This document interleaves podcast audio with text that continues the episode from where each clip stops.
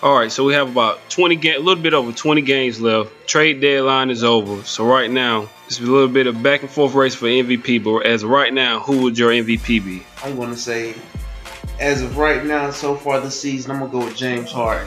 His his stats have just been astronomical.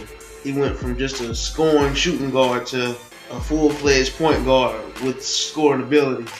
A man averaging damn near a triple double the whole season. Who about you?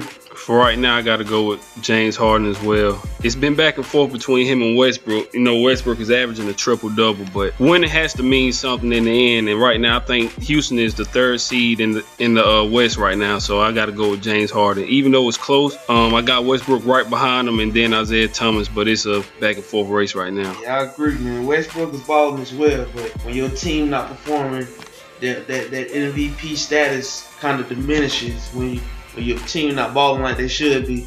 Whereas the Rockets, they their team alright and Harden doing everything he can do. The boys winning. Hey, and I like how you said Mr. Fourth Quarter. Isaiah Thomas, Yeah, he, hey, closer. Hey, he, he he got he needs something. I don't know what kind of award we can give him, but the man Probably get most improved yeah from what- from last year to this year. He's probably the most improved I mean, player. he's really became an all star in this league. And what is like five, five, six, five, seven? Yeah, he's short. That's ridiculous. But he, he got a chance to win it. But I think for me, it's got to be Harden. The only way I give it to Westbrook is if he can find a way to get to maybe the fourth or fifth seed in the West. For me, and he's still averaging a triple double. If he's still averaging a triple double and he gets up to the fourth or fifth seed, then I, I would probably lean towards him with MVP. But right now, I got to give it to James Harden. Definitely, I agree.